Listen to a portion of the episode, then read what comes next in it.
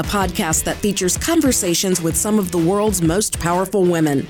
The National Defense Strategy really focuses us on near peer competitors. The U.S. government, in fact, increased its contribution to WFP in order to assist. Everything that we do in space, a lot of it can be applied to our life on Earth. We feature women who are breaking barriers and shaping the future of foreign policy, national security, international business, and development. I'm Beverly Kirk, the director of the Smart Women, Smart Power Initiative at the Center for Strategic and International Studies in Washington.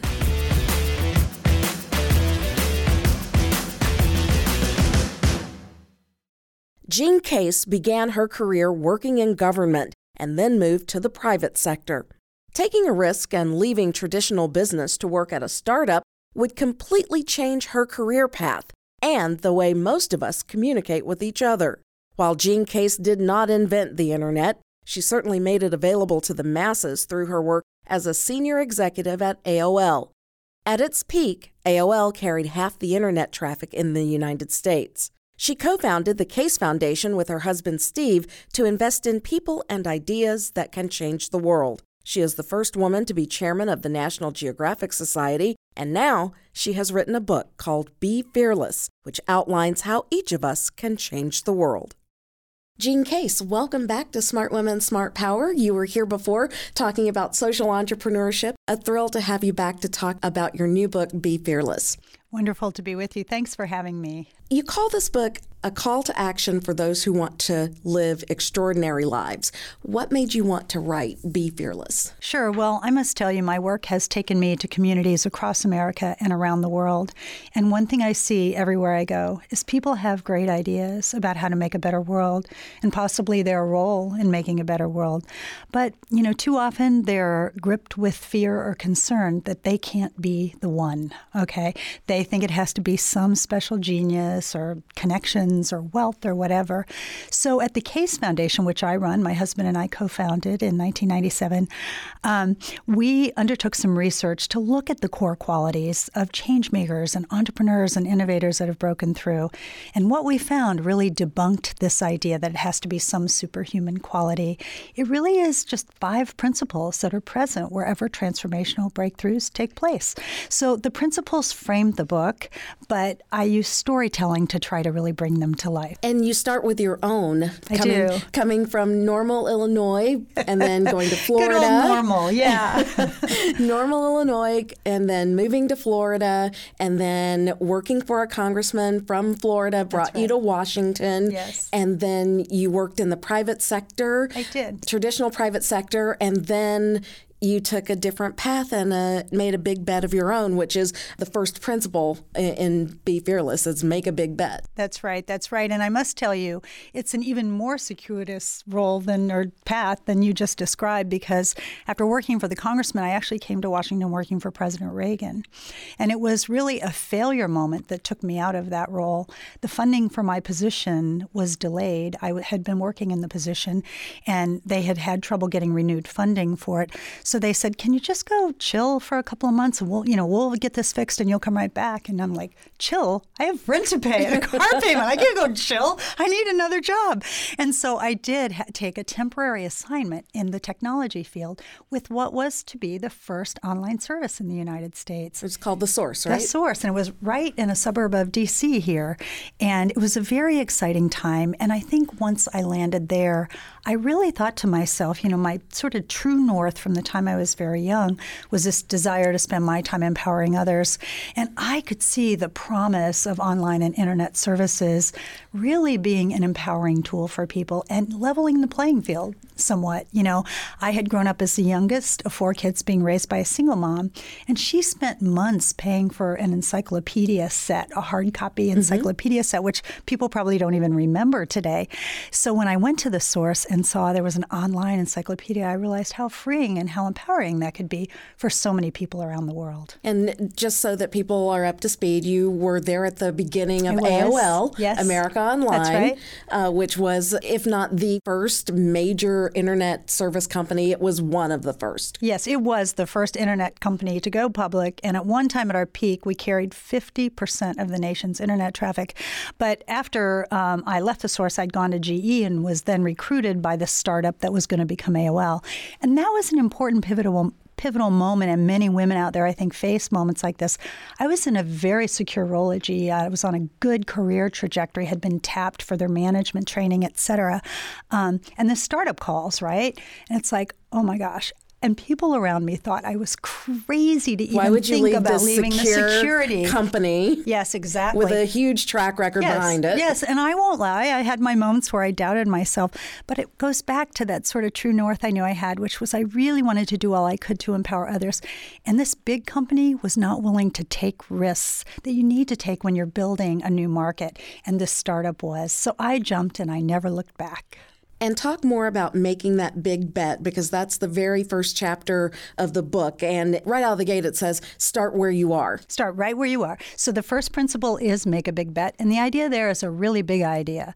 Don't settle for incremental change. Now, you may take incremental steps to reach your big bet, but what you're aiming for is a really big idea. And we just see that's present wherever transformational change has taken place. Mm-hmm. Also, be audacious and Yes. burst through assumptions that people make. That's Right. Also in that first chapter. Right. Well, I think, you know, there's always going to be, we might call them haters now, but haters going to hate, right? There's always going to be people. Always going to be haters hating. Exactly. And they're going to doubt you or they'll make you, you know, potentially feel insecure.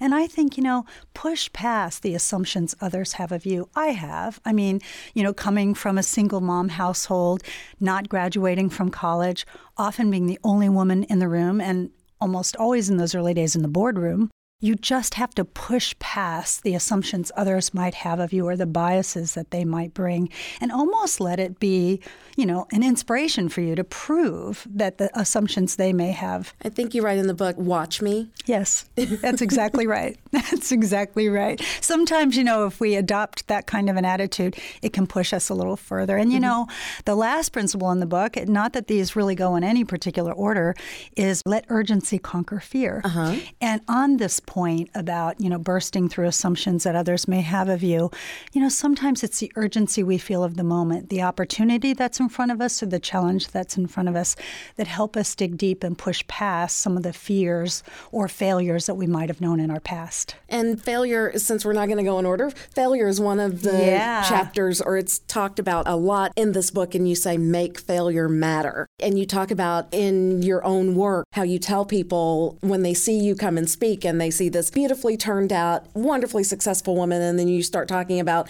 the things that haven't gone the way you wanted them to go. How failure actually played a role in every great opportunity I had. And I just talked about, you know, that Reagan appointment that I mm-hmm. had. And then when that was ending, I thought disaster was striking, but it set me up for an entire career in technology. But yes, I do have a failure resume that I share with others. But one of my favorite chapters under the failure principle is fail in the footsteps of giants. And I like to talk about Oprah, you know, who was an early co host on a news program and fired and told she just wasn't right for television. Or J.K. Rowling, the famous author of Harry Potter, um, who was a single mom on welfare when she was writing it, rejected by 12 publishers before it was picked up. So sometimes I think we know the success stories, but we don't know the failure path that led to the success. And hopefully that will inspire people if they hit bumps in the road to say something greater is ahead at- instead of getting, you know, just staying in that hole and being fearful of what the failure means. And this is also important for companies. Um, you encourage people to embrace risk as research and development. Absolutely, and not just companies. Even individuals can embrace more of an R&D idea as they're trying to take their idea forward. You know, what do we see in R&D? We accept it in medicine and science. Mm-hmm. It's trial and error.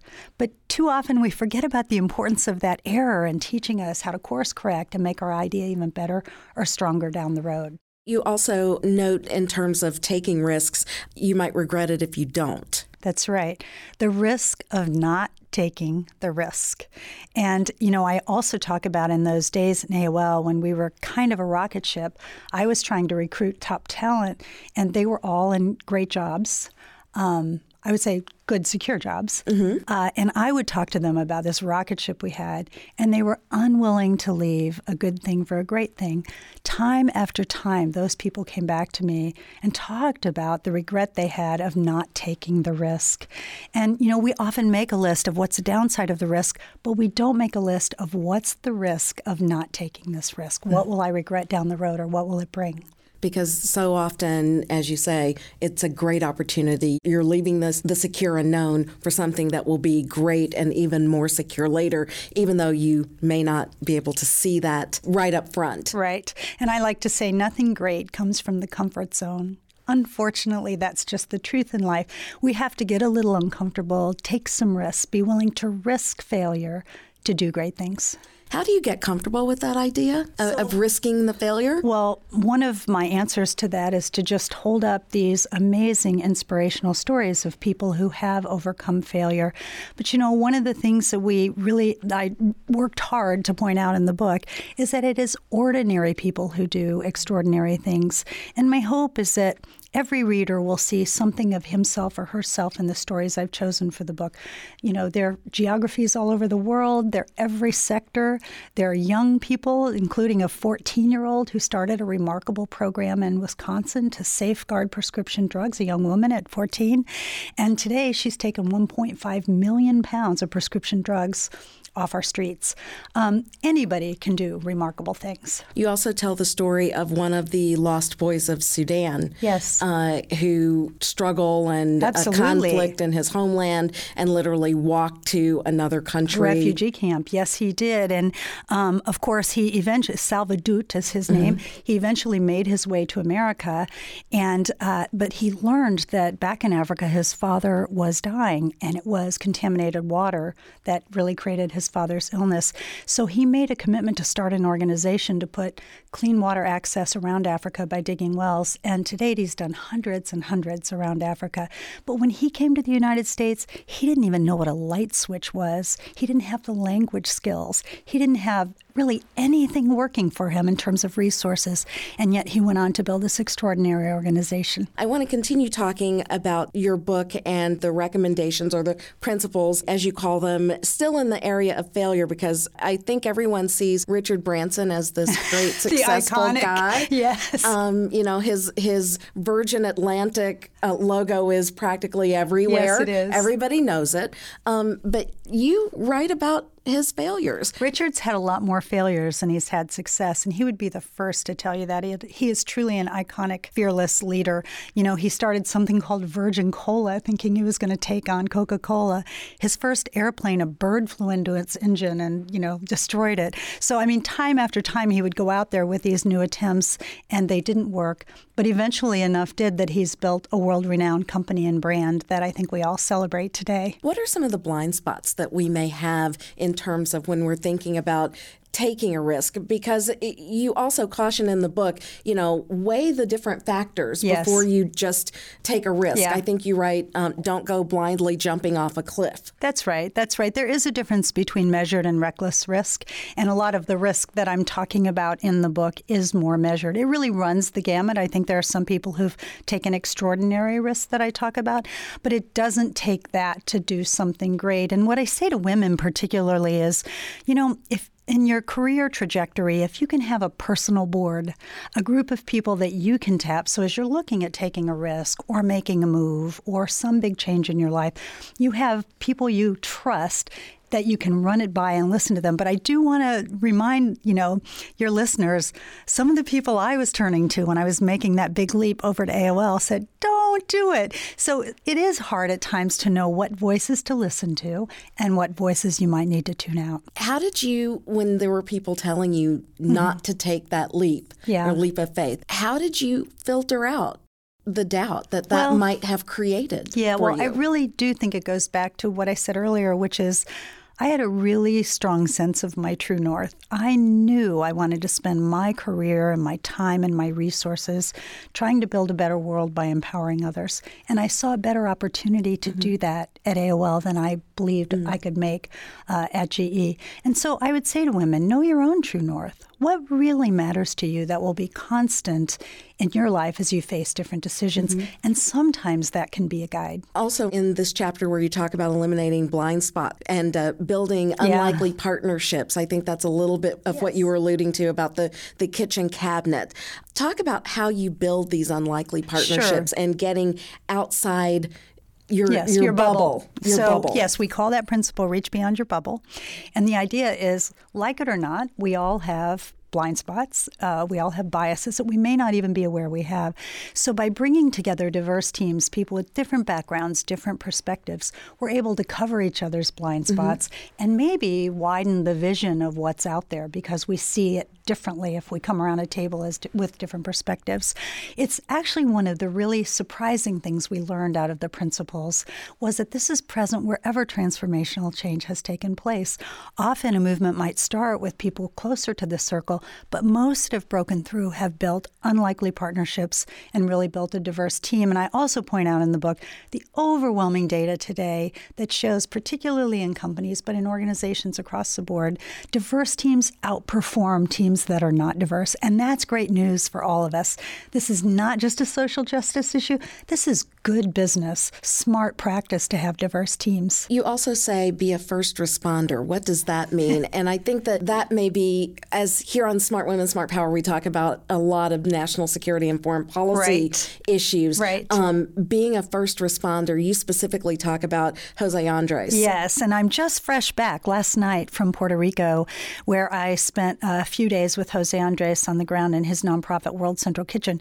Many people know he served almost 4 million meals following Hurricane Maria. He was the emergency food response on the island. He set up an incredible network. But what he's doing now is in some ways even more powerful and will really lead to the security of Puerto Rico. He's working with the food sector, whether it be chefs, farmers, fishermen, food trucks to basically build resiliency and sustainability into some of the practices that they have to ensure that when the next disaster comes along, they'll be in a better position to feed the people of the island. And it had to be a risk for him because he has so many successful restaurants. Oh, to, yes. To, I, I, won't say that he dropped everything. Well, he went, did drop everything. He, but he, he did. urgency conquer fear, and he just went there. Yeah. He really didn't have the resources and didn't all have the infrastructure. To he even just, think about doing that. All he thought was there are people who are hungry, and I need to feed them. I'm a chef, I can do that. That's correct. And he had a wonderful network of chefs and businesses and all kinds of things that came together that he still taps on the front of many natural disasters around the world. And you know, the most amazing thing about the Puerto Rico story is he's not Puerto Rican, he's from Spain. So this was an American citizen who went there really, you know, neighbor helping neighbor uh, mm-hmm. uh, in terms of one American helping others in need. And that brings me to the next point you make in that chapter don't overthink or overanalyze oh, just yeah do. Boy, and is this ever a special message for women? Because I think women really have a more of a knack or desire for perfectionism than I think has been observed in men, you know, just generally mm-hmm. speaking. And there is this idea that if we overthink it, if we sit in there's science that I point out in the book, mm-hmm. uh, science of the brain, if we sit with a decision too long, we can become frozen. And, um, you know, I talk about this woman who wrote this book. Uh, we're basically count down from five and make a decision. Now, obviously, some decisions have to be more carefully considered than five, four, three, two, one. Mm-hmm. But the idea is you really can get caught up in analysis paralysis, and for women to just get out there and get started. And if you know your true north, mentioned earlier, yes, that makes making the decision a bit easier, I would think. Yes, and you know, also I just want to say I, Albert Einstein, I put it in the book, has a famous quote that failure is success in progress. And if we can embrace the idea that when we're failing, it really can potentially lead to much greater success down the line, I think it'll just help us overcome those moments when we trip up along the way. Keeping up with the conversation about things that we can think of globally. Yes. and how to use these principles to address some of the major problems sure. uh, around the globe. You mentioned that PEPFAR, the program in Africa started by former President Bush yes. uh, to address the HIV AIDS crisis right. there, is an example of a kind of fearless decision. Of- That's right. People might not remember, but you know, at that time there were tens of millions of people right. infected with HIV uh, in Africa, and I had the opportunity to work with President Bush as he called together what I consider to be one of the most diverse tables I've ever sat at. People on really opposite ends of the issue around HIV, and some of both the you know the uh, therapies and practices that could get us out of the mess. So um, we had people from AIDS relief organizations. We had the Catholic Church who didn't believe in condoms, right? Right. We had the private sector CEO of Eli Lilly at the time. But really, it ran the full gamut of opinions and perspectives. But it was really that group that came together and found a way forward despite their differences that enabled what I call sort of political air cover for President Bush to get PEPFAR passed. And of course, the story now is tens of millions of lives have been saved as a result of it. And as we wrap up here, what is your best advice for someone maybe hasn't read the book yet and is hearing about it on this podcast for the first time? What's your best advice for taking that first step in terms of being fearless. And I'm specifically thinking of a story at the beginning of your book where you were at this uh, retreat and you were asked to walk across a very oh, yeah. small pole 30 feet in the air. Correct. Uh, a telephone pole laid on its side 30 feet in the air to walk across it. I, of course, was belayed. Um, the woman from the ground, I said, I really don't think I could do this. I'd been a little frozen at the top of the pole before I had to walk across it. And she looked up at me and she said, But you can try. I wrote this book as a playbook for anybody who wants to try. There are inspirational stories to keep you going and a clear roadmap for how you can start with the big idea and take steps every day to get toward it. Well, Jean Case, it's a great book. I really enjoyed reading it. Thank you so much for coming and sharing with us here at Smart Women, Smart Power. Thanks, Beverly. It's been great to be with you. Subscribe to the Smart Women Smart Power podcast on Apple Podcasts, Spotify, or wherever you listen to good content. Be sure to follow us on Twitter at Smart Women, and I'm at Beverly Kirk. Thanks for listening. See you next time.